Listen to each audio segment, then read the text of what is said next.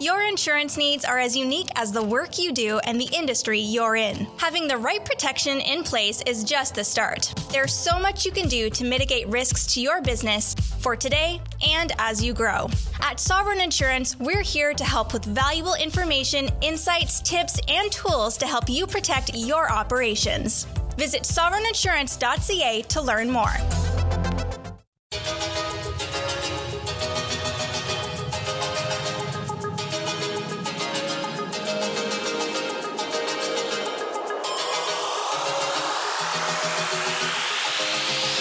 Welcome to the Startup Canada podcast, a weekly show serving Canada's entrepreneurship community. I'm your host, Rick Spence, business journalist, editor, public speaker, and entrepreneur.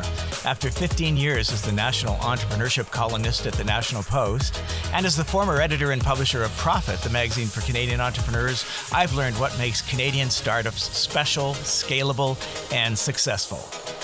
On this show, we connect you with Canada's most innovative and entrepreneurial leaders and changemakers. You'll meet the people driving the entrepreneurial movement and will share their first person adventures and their tips, hacks, and best advice for running startup and growth companies. The Startup Canada podcast is a production of Startup Canada, the national rallying community for Canada's 3.5 million entrepreneurs. Don't forget to subscribe to the show on iTunes, SoundCloud, Spotify, Stitcher, and anywhere else you listen to your podcasts. To entrepreneurs everywhere, this is your show.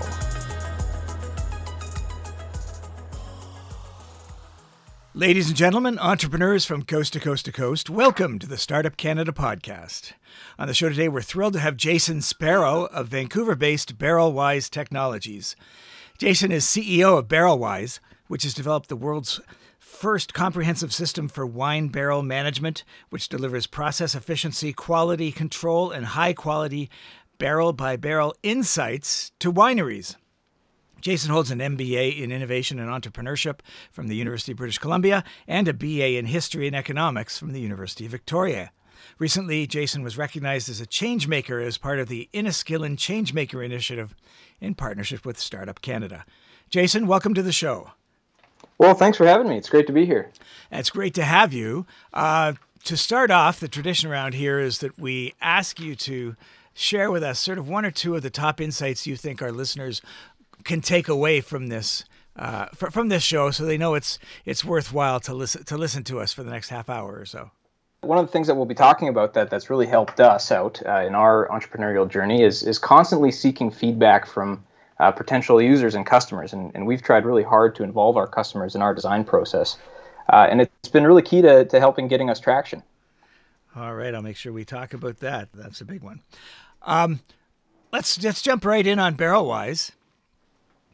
Um, I'm not sure that it, people who don't understand the wine industry understand what you do the first time around when you explain it.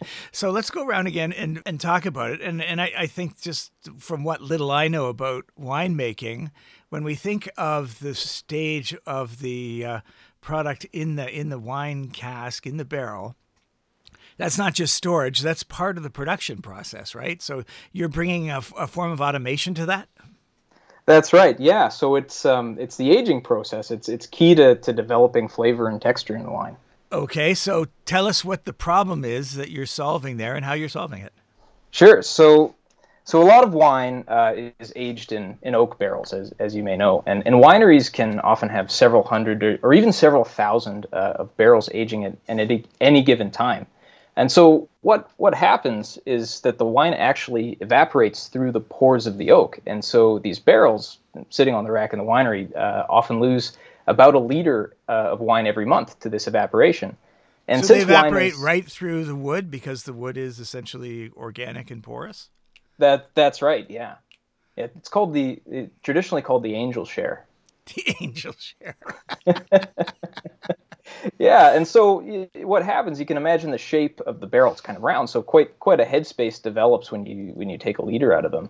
And and wine is it's not like whiskey or rum; it's it's low alcohol, and so this this actually puts it uh, at risk of spoiling.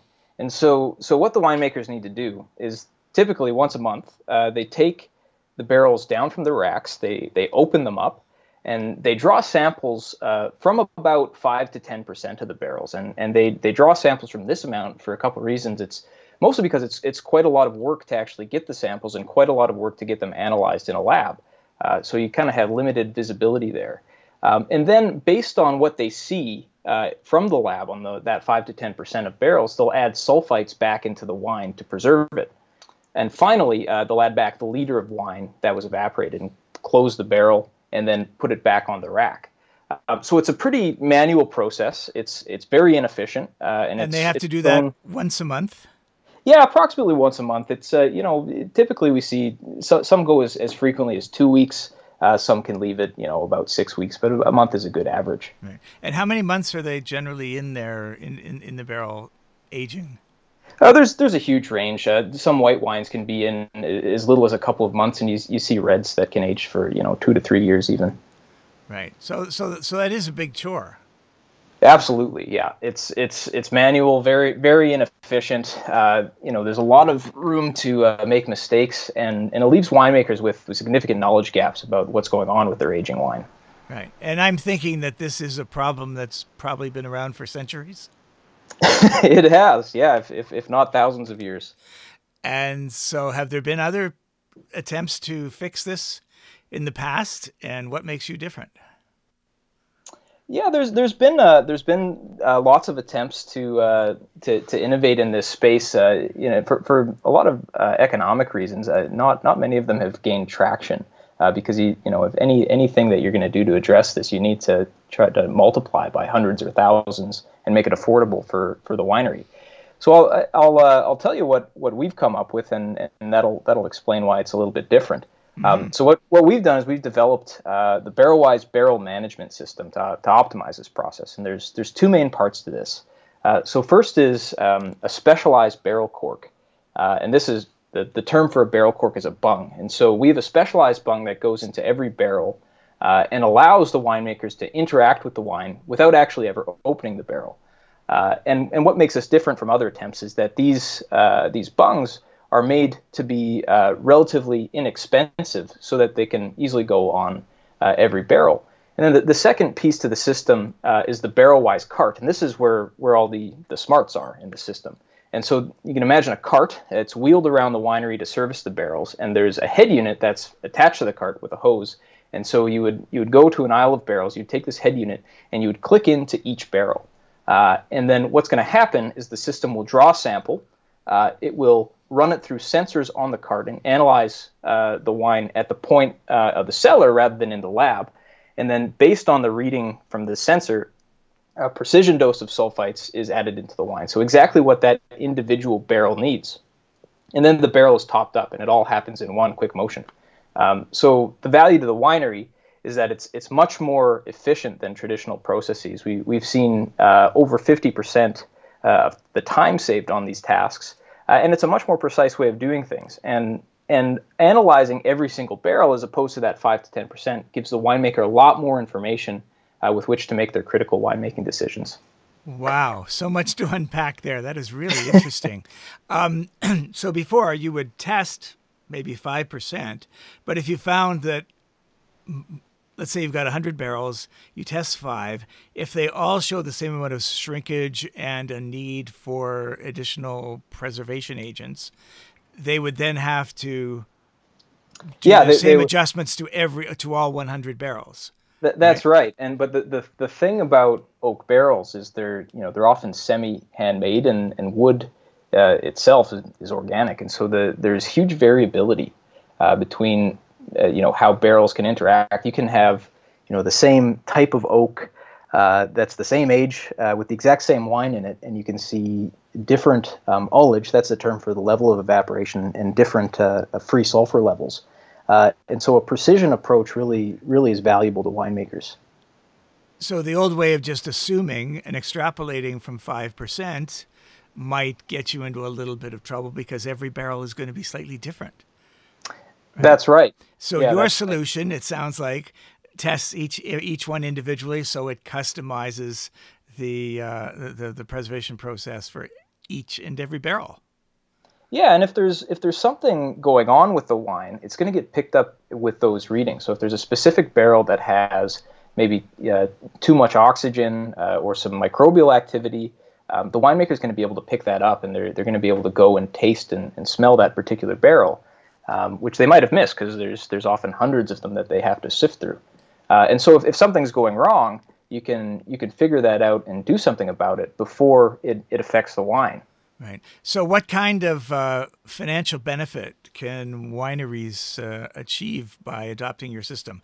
Is it just a is it just an achievement in efficiency, or do they also save some money? So, on the on the mechanical efficiency side, uh, at one case study uh, at Sandhill Winery in Kelowna, we saw $55 per year annual economic benefit per barrel, uh, and we're we're still we're still working on quantifying uh, the data side. It uh, you know everything in agriculture takes a little bit of time. Uh, so that that one is is hard to draw direct dollar signs to, but we, we think it's actually more significant than the labor. Fantastic. And um, in terms of the process, now, when I think of winemakers, I think of um, you know old world crafts people with this professional pride. I know my wine. I know every barrel. And how does is, is that just a stereotype that I should forget all about, or is are they really craftspeople there? And if so, how did you um, manage their professionalism in terms of well, I don't need this because I know my wine. Did you run into much of that? Uh, much of that reaction? It's a good question. So yeah, winemakers really are true craftspeople. It's a it's a mix of art and science, and we we learned pretty early on that we're not going to uh, be able to credibly uh, ever tell a winemaker what to do, and so we we more take the approach of uh, enabling them to, to sort of enact their vision. And so what you know what we do uh, allows them to do what they need to do faster, more precisely, uh, and with more information. Um, and so we, we haven't really you know had had too many objections that the you know this is uh, I, I know all, all of my barrels and this is useless. And in, in some cases um, you know for very small wineries it, it, it is easy to, to keep tabs on uh, the amount of barrels that you have. But as soon as it starts to to get into to the level of hundreds um, you know winemakers would, would love to be able to to uh, act with as much precision as they could in a small winery. And so this this sort of technology enables them to, to do that. And tell me where you are now. Are you actively selling? Or are you still sort of in uh, customer discovery or testing mode? Yeah, so we're we're we're actively selling the first version of, of our system. Actually, this week we just uh, we just launched Barrelwise in California, um, wow. but there's still um, still some of the sensor pieces that are, are in uh, are in R and D phase. Okay, so help me understand that. How long have you been uh, selling, and are you telling everyone buy now, get the sensors later? well, that's right. For for certain, um, typically you see for wineries with, with over a thousand barrels, they see quite a quite a lot of value in the uh, in the mechanical system that that we're providing today, um, and uh, and the sensor will just be an add-on essentially. Okay. So, how long have you been selling, and what kind of reaction are you getting from your market? Well, it's been fairly recent. We, have just had our, our first winery go to 100% adoption, and so we've been in trials for, for sort of the last year and a half. Um, and uh, and the reaction has been been overwhelmingly positive. Uh, it's it's got a lot of great winemaking partners in, in Canada and northern Washington and California. You want to name a couple of your spanking new clients? Sure. Uh, uh, Sandhill in Kelowna, uh, Mission Hill, uh, Betts Family Winery in, in, northern Washington, and we're, we're currently trialing with uh, a couple of Treasury Wine Estates facilities in, in California, uh, BV and Sterling. I don't know. My feeling there is that California wine country is like like that's the gold standard in North America. So if you crack that, does that mean you can sell anywhere? well, we, we certainly hope so. It's a, it's important for us just because of the, the sheer number of wineries that, that are in California. It's uh it, it's the big cluster here in North America. Right. And I guess when you get really good, you can come to Ontario and sell in Niagara. you know, it's from Vancouver. It's actually easier to get to California than Toronto. Oh, I'm sure it is, and you're and and you're dealing with them. They're in the same time zone. It's a little little bit more efficient. I get that. But are you looking at going cross country? Uh, we'll be looking at going going down south uh, sooner. It's it's it's uh, it, like I said, it's a little bit easier, and there there tends to be um, more wineries of our specific target market in the states. And describe your target market then. certain it's, uh, size yeah, it's a certain size. So we look for we look for over a thousand barrels. Ah, okay. So that makes sense.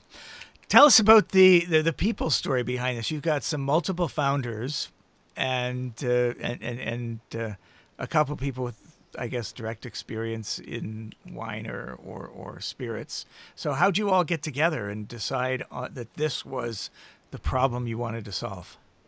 Yeah, so Barrelwise actually started uh, uh, as a university class at, at UBC, uh, a class called uh, Tech Entrepreneurship that uh, my co-founders and I took. I was doing my MBA, and this this is a great class. It takes. I thought you were going to say it started after school. oh, we all really? we, we, we get together and crack a few barrels of wine and sorry, go ahead. Entrepreneurship class. Yeah, yeah. So it's a it's a great class. They they combine um, tech students. So we had a, a few uh, uh, PhD engineers uh, and and um, business students. And and the point of the class is to go find a problem that's uh, you know good enough to or significant enough to start a business based on. And and we had a colleague at the time who uh, had previously worked for uh, a rum company in Venezuela, and and we learned quite a lot about the barrel aging, and it really fascinated us. And so we we decided to go visit.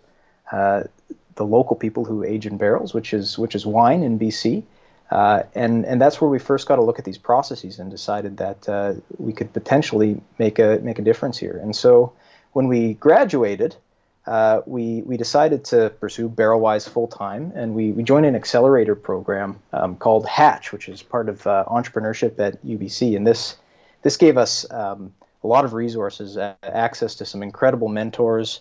Uh, it gave us access to office space and a, a fully loaded prototyping workshop. Uh, and a lot of exposure to local angel investors. And, and we're actually still there. We've been there for a couple of years now. Wow. You were also with uh, the CDL, the Creative Destruction Lab? We Yes, we went through the CDL uh, program. So, how long has this uh, project been, uh, been, been going on? well, we started full time in, in January 2019. Okay, so that's not bad. That's not bad at all. And tell me just a little bit more about this course. So it's so it's an actual credit course at UBC where they bring engineering and business students together and say, figure it out, figure something out.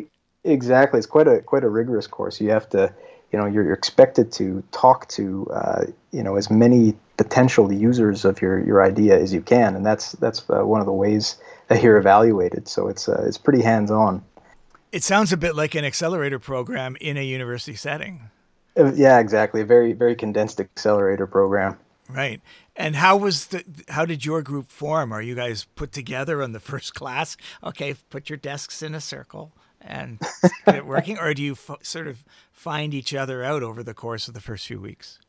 Uh, it, it's a it was a bit of dumb luck. There was there was one day where uh, everybody got together and you you know you most people had ideas of what they wanted to do coming in, and you had to try to find like-minded people. Uh, and so it was a it was a process of total dumb luck. Fantastic.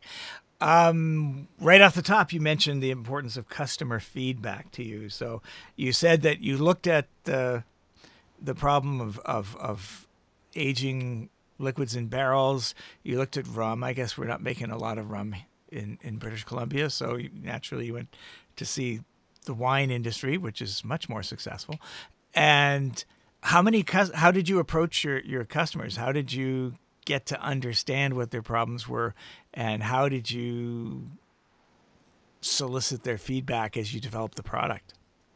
Yeah, it's uh, you know it's it's it's quite a lot of work, and in some cases we we we phoned them up. In some cases we got introductions, uh, uh, but in a lot of cases, we just drove around wine country with uh, with CAD drawings of what we thought our technology should look like, and we you know we would hand these these CAD drawings to winemakers and give them a red pen, and they would they would comment, they would cross things out, they would say this will never work, or you know the forklift is going to hit this here, um, and so by the time we actually spent any resources on on building anything, we were a lot more confident that it was going to be useful to the industry. So you're driving around the Okanagan and saying, "Hey, is the winemaker around? We'd like to show him our CAD drawings." yeah, in some cases. I, I mean, but before COVID, that was often the best way to get a hold of them. That's amazing. And uh, you know, what kind of reactions do you get? I mean, I imagine some of them say, you know, what the what? What's that? What's this about? Um, you know, if, if uh, obviously you guys weren't shy. It's it's a pretty friendly industry. Most most people were very willing to help. Um, you know, especially help out university students. As part of the automation process, I presume you're supplying the winemakers with more data than they've ever had before. Tell me about uh, the, the, the data changes that you're bringing to the industry and, and how that creates value for your customers. Absolutely. So we, we started off with uh, with a, a machine that, that really just, just made the processes, the mechanical processes, more efficient. But we, we soon found out that uh, you know what we have is a smart piece of equipment that's touching every single barrel every month. So so what can we you know what can we start to to figure out about the actual aging wine itself?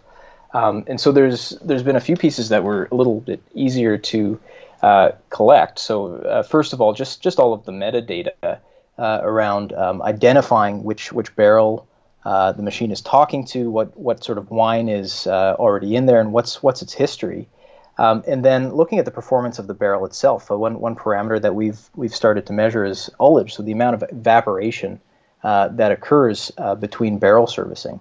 Uh, and we've found so far that there has been a huge variation, and this, this has been really interesting um, to look at in, in the context of, of the cellar itself. We can you know, see clearly if, if a barrel is located next to a door, uh, that it, it's evaporating more, that, that barrels on the top stacks uh, tend to have you know higher evaporation levels. And so over time, what we'd like to be able to do is to recommend to winemakers to, you know, maybe put a put a mister in this area or, or keep the door closed more more often. So so that's one piece. Um, the piece that we're working on right now is is free sulfur, uh, and so this is an important measurement of wine health. And we we've developed uh, in house uh, a new way to measure free sulfur for for wineries, which is is, is accurate as the the lab gold standard, the technique called aeration oxidation, but actually performs the measurement in under a minute. Uh, and so this this will tell you sort of month to month um, if your wine is sort of aging as as expected, and it will indicate uh, any potential problems, um, such as uh, if there's too much oxygen getting into the barrel, uh, or if there's a bacterial issue. Uh, and so looking at this variation uh, it's it's very interesting to see how different different barrels perform. Uh, tell the winemaker where to, to go to, to sort out their problems before they become bigger problems. Um, and what we're doing now is taking this information and putting it on dashboards so winemakers can start to see the trends, um, which has been which has been very fascinating and very uh, very valuable so far to the winemakers. And that's pretty interesting. I mean, you know, you're at the you're pioneering um, automation uh, in this part of the business. And is, is it sort of a collaboration between you and the winemakers to find out what information they value and how you can provide them with it on a regular basis? Uh, absolutely. We, uh, you know, we, we take dashboards that we uh, that we come up with, and, and the first thing we do is go go to the winemaker and uh, and talk about what what does this mean to you, and really try to drill down to is this just interesting, or are you actually going to be able to do anything with this information? Um, that's a great question. Because if it's just, just interesting, yeah, it's it valuable. Know, yeah, that's right. Yeah, no, no one will pay for that. Right. Really. Right. And and what are you finding? Are I mean, I know you, you know you're you're it's still a brand new area, but are you finding that the the, the, the wine the wineries are valuing are starting to value this data, and is it something that you think you can make them pay for? Yeah, we, we think so. Once they, it's uh, it's interesting. Before the, the ability to get to a barrel by barrel resolution, what winemakers would think of groups of barrels, uh, or lots as they're known as, um, mm-hmm. as as tanks. You know, so you have a big tank with lots of wine, and they would they would treat the barrels uh, in the exact same way in their systems and, and even mentally uh, as they would treat a tank. Um, and so once we once we can break down the barrel by barrel resolution, they we're seeing them start to get a little bit hooked. Getting hooked on the data. Yeah, on on the exactly on on on finding the, the sort of finer points of, of where they what they can do to to increase uh, you know the, the homogeneity of the wine and, and and you know find find issues before they uh, become like I said before like they become big problems. Right. I mean, I, I don't want to be mistaken here. I don't want it to sound like I'm being really mercenary on your behalf and saying, let's make them pay for this. But the truth is, if you can create new value for them, a you deserve to be paid, and if you get paid, then you can continue your quest, your journey, and create even more value for them. So it's it's it's a it's it's it's a totally positive circle if we can get it going, where you can um, help them save money, learn more, be more efficient, save time. Uh, you know, it's all good, right? Mm-hmm. Hopefully, we're, we're, we're all good on automation, and it's fun to see, you know, someone at the very beginning of this process in a traditional industry like this. Have you seen any difference between the Canadian wineries that you've been selling to and working with and the American ones? Um, you know, one might, if one were given to stereotypes, one might think that Americans are a little bit more open to new ideas and a little bit of risk. What have you found? Uh, it, not not so much in terms of risk tolerance. Uh, American wineries tend to be bigger. that's that's one thing. Um, you know, other than that, the attitudes are, are really similar. I think the uh, the wine areas are, are fairly fairly integrated. The people tend to know each other. Canadian winemakers tend to, to spend time training at, at U.S. wineries and vice versa. Uh, so I, I, I, don't think there's uh, significant attitude differences. That's good to hear. Very very happy to hear that. Um, you started, or, or you, you you've been developing the firm in in the shadow of the whole COVID thing. We've had a year of it or so now. Um, how has that affected your customers? Certainly, the restaurant industry is in trouble. A lot of people uh, order wine at social occasions. Um, have they are, are, are, have have they been uh, uh, hard hit by COVID, or or has home consumption gone up sufficiently? I, homeschooling alone of your kids might be enough to drive up wine consumption. I don't know.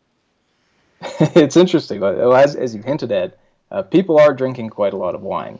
Uh, but it, it, different wineries are affected in, in different ways. Um, a lot of small wineries really rely on their tasting rooms and, and things like restaurant sales. Right. Uh, and and they've been they've been hit significantly. Uh, the larger wineries tend to have more channels, um, you know, liquor stores and, and so on, uh, and they've they haven't been quite as hard hit. Um, yeah, so so for us, the biggest the biggest impact of uh, of COVID has really been the ability to travel in the U.S. because uh, we like to, you know, build face to face relationships. Um, we like to be there in person to demonstrate the value of our system, uh, and that's that's been hard. We've we've been able to uh, we've been able to recruit a, a part-time person in California, which has been extremely helpful. Uh, and it, but really, uh, it's pushed us to, um, to to think about remote startups, and, and really that, that requires us to think through every aspect of the user experience because we're, what we're doing is we're shipping equipment and and starting it up via video call. Uh, and so that's you know obviously a, a, little bit stressful for the first few times, but I, I think it's ultimately pushed us to be better. Interesting. When you say remote startups, you mean uh, the sort of onboarding of a new client? That's that's right. Yeah. Yeah. So, yeah. So before you'd you'd you'd be there to oversee it, and now presumably you're de- you must be developing some very valuable expertise in doing it remotely, which can only enhance your business going forward. Yeah, it's it's uh, it's definitely a more efficient way to do things overall. But that being said, we we do miss the in person touch. But as long as the, the checks arrive on time, you you know that that makes up for it a little bit, right? sure. Yeah, sure, sure. He says. Uh, just uh, just while we're talking about COVID, I read somewhere that uh, you're partnering. Barrelwise is partnering with UBC on a COVID nineteen project. Can you explain what that project is? Um, yeah, we did a we did a project last year. It, was actually with Genome BC, uh, this was specifically to, to help out with the fight against COVID 19. And so this came about uh, in, in March, uh, March or April of, of 2020. Um, so if, if you remember, there was, there was quite a lot of concern back then about PPE availability, uh, particularly for healthcare workers, and uh, particularly around N95 masks. Um, so at the time, very early lockdown, there was, there was a lot of uncertainty around COVID uh, and a lot of fear that that we in Canada could could enter a similar situation like uh, Spain or Italy at the time with with hospitals being overrun. Um, so our, our CTO Dave um, had this idea that by using um, a moist heat sterilization method that we could reuse uh, N95 masks, possibly multiple times, and this could potentially help to alleviate some of the supply issues.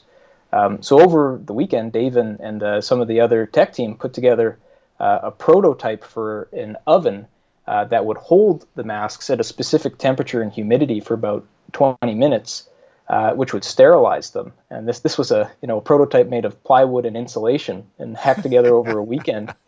And we so we pitched this to, to Genome BC, and they they agreed to fund it. Uh, and we had to we had to make a decision. Uh, at the time, we we halted almost all of our core technical programs uh, to focus on this oven uh, for a period of five weeks. And uh, and you know, I, am still amazed that with, with a ton of support from, from some UBC faculty, uh, Rainhouse Manufacturing in Victoria, um, this oven project came together from the plywood prototype to a ready to manufacture product uh, in that five week, week extremely tight timeline. Wow. Uh, yeah, so it, uh, it didn't end up really being used, which which is a, a good thing in the long run uh, because the, the supply of the N95s eventually caught up. But it, it was a good con- good contingency, and I'm I'm really glad that we were able to take on the project. And that's really interesting. I mean, you know, anything that can help us do things faster and and and and and do innovation in new ways. Uh, you know, none of that is going to hurt us any, and it actually helps build our skills. Just in the same way that uh, the energy that we put into the vaccines for COVID are going to help us deal with a lot of other uh, medical issues as well. So that's a really interesting experience to have had. Yeah, it was good, and I, I, think it was good for the team mentally as well, just to, to feel like in a, in a small way we were able to, to, to do something. It's pretty uncertain times. Yeah, well, congratulations on that. That, that, that, that, that that's pretty exciting. One of the things I noticed about your company is that you, uh, on your website, you list a number of advisors to the to the business, and uh, they seem a very, very talented and experienced international team. And I'm just wondering if you can tell me a little bit about what the role of advisors is at Barrelwise and uh, how you got these all stars. Yeah, we, we rely heavily on our advisors. Um, and so, how, how it came about, uh, we uh, mentioned before, we've been in the Hatch program at, at UBC, and, and they uh, they have a lot of in-house mentors known as EIRs or entrepreneurs in residence. Right. And so we, we met folks like uh, Tom Urban, Gabe Kalmar, Michelle Wallcraft, who, who each have tremendous expertise in, in building startups, uh, in, in, sales and marketing. Uh, and you know we usually we usually have a, a regular meeting cadence uh, with with our advisors, and they they hold us accountable. And that's starting to shift now into more of a formal board of directors. Um, but yeah, like, like I said, we, we meet regularly with them. We we listen to them, and they're they're fantastic at providing introductions, uh, and they, they really just push us to be better. So so are, are are your advisors then the the mentors that you that you met through the program, and that you've convinced them to sort of stick with you? In in some cases, we've we've since branched uh, outside of the program. Um, but uh, but yeah, initially that's that's how it uh, that's how it has been. Right. And you mentioned, uh, do you have like a, a, a formal uh, meeting schedule for your advisors?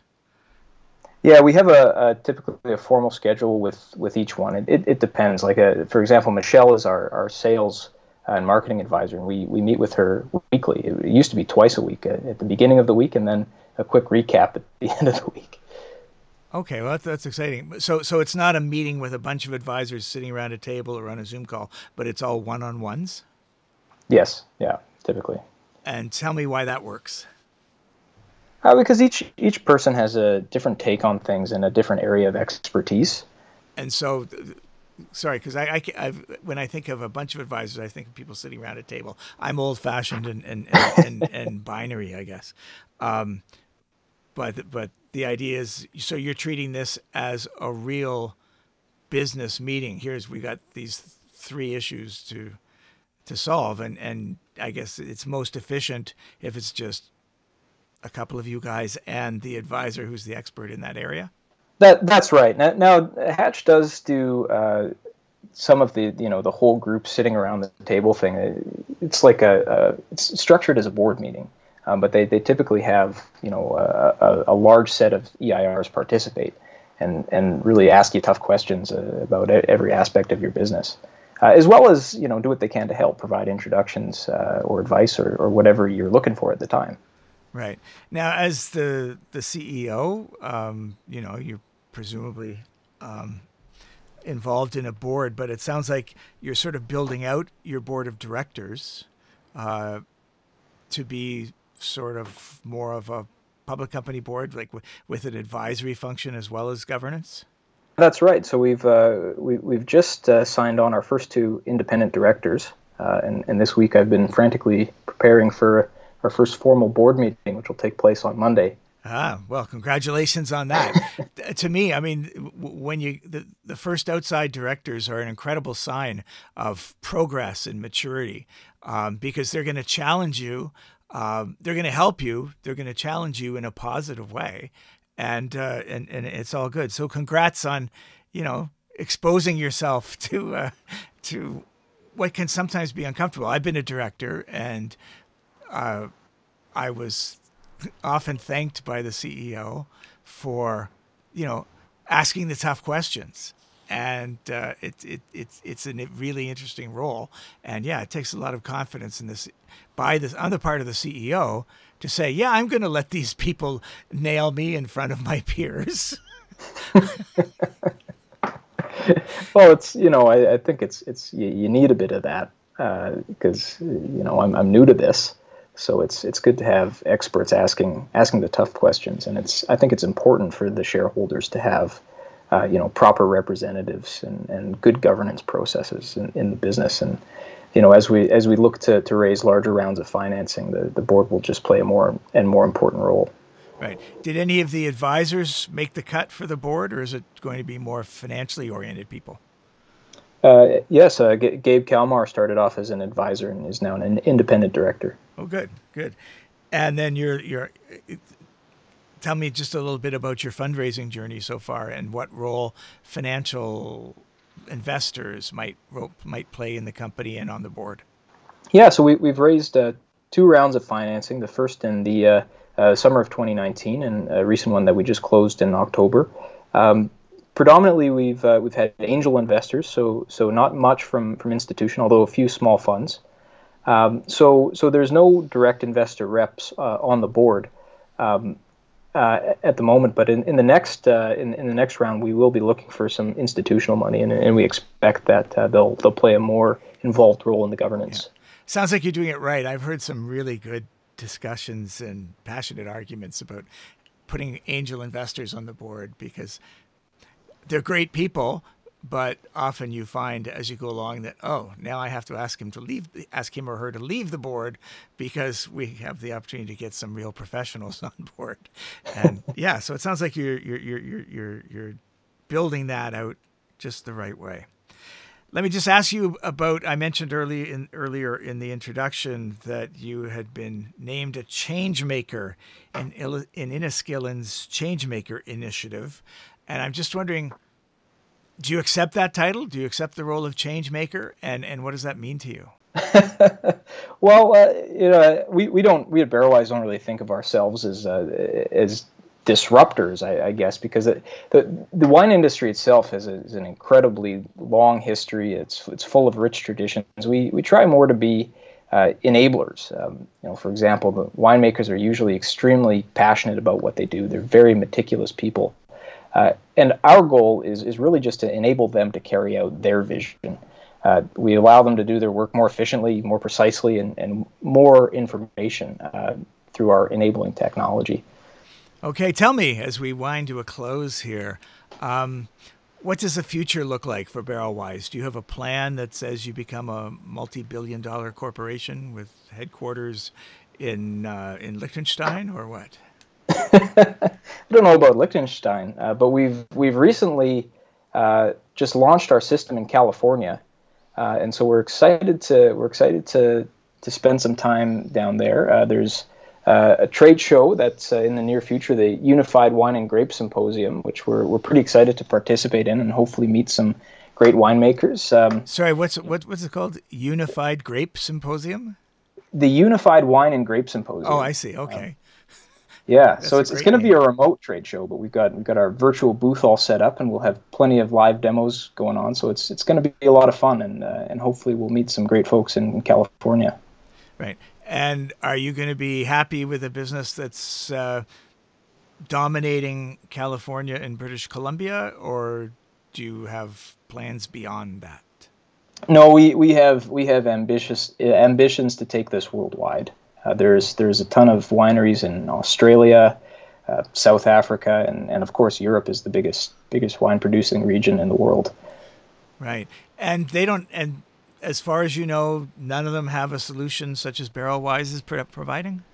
Uh, none exactly like like Barrelwise. There's there's a few similar concepts, but uh, not, nothing quite like uh, what we're doing.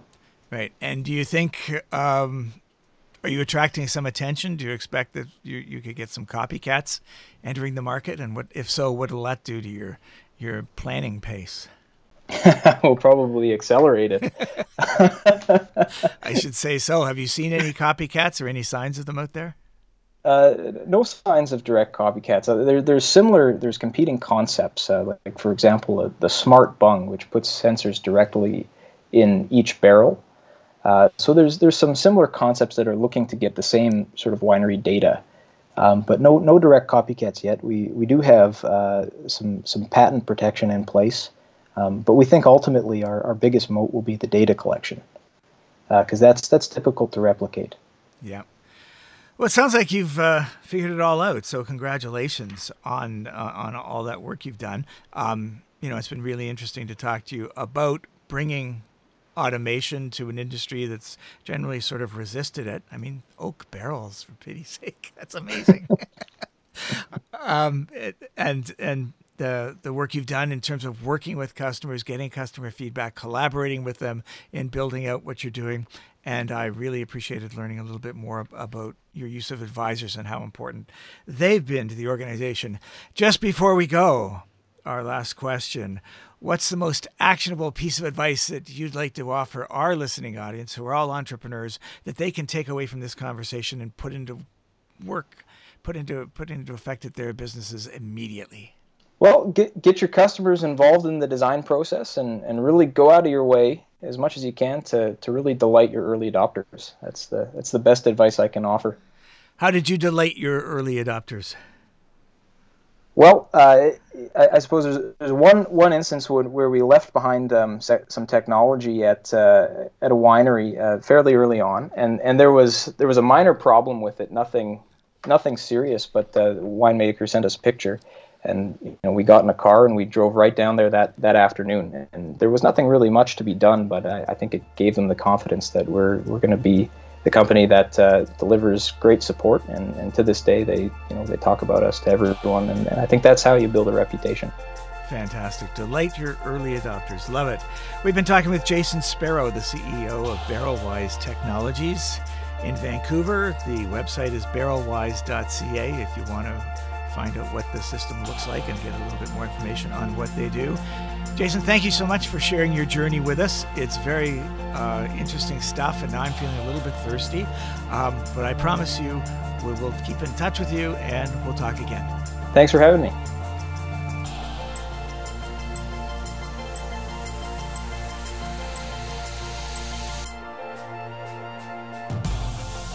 Thank you for joining us this week in the Startup Canada podcast, a weekly show dedicated to unlocking the potential of every entrepreneur. Stay tuned another minute to hear the latest startup community news and the upcoming events lineup, including our hashtag startup chats on Twitter every Wednesday and Friday at 12 noon Eastern Time. I sometimes show up there too. Until next week, I'm your Startup Canada podcast host, Rick Spence.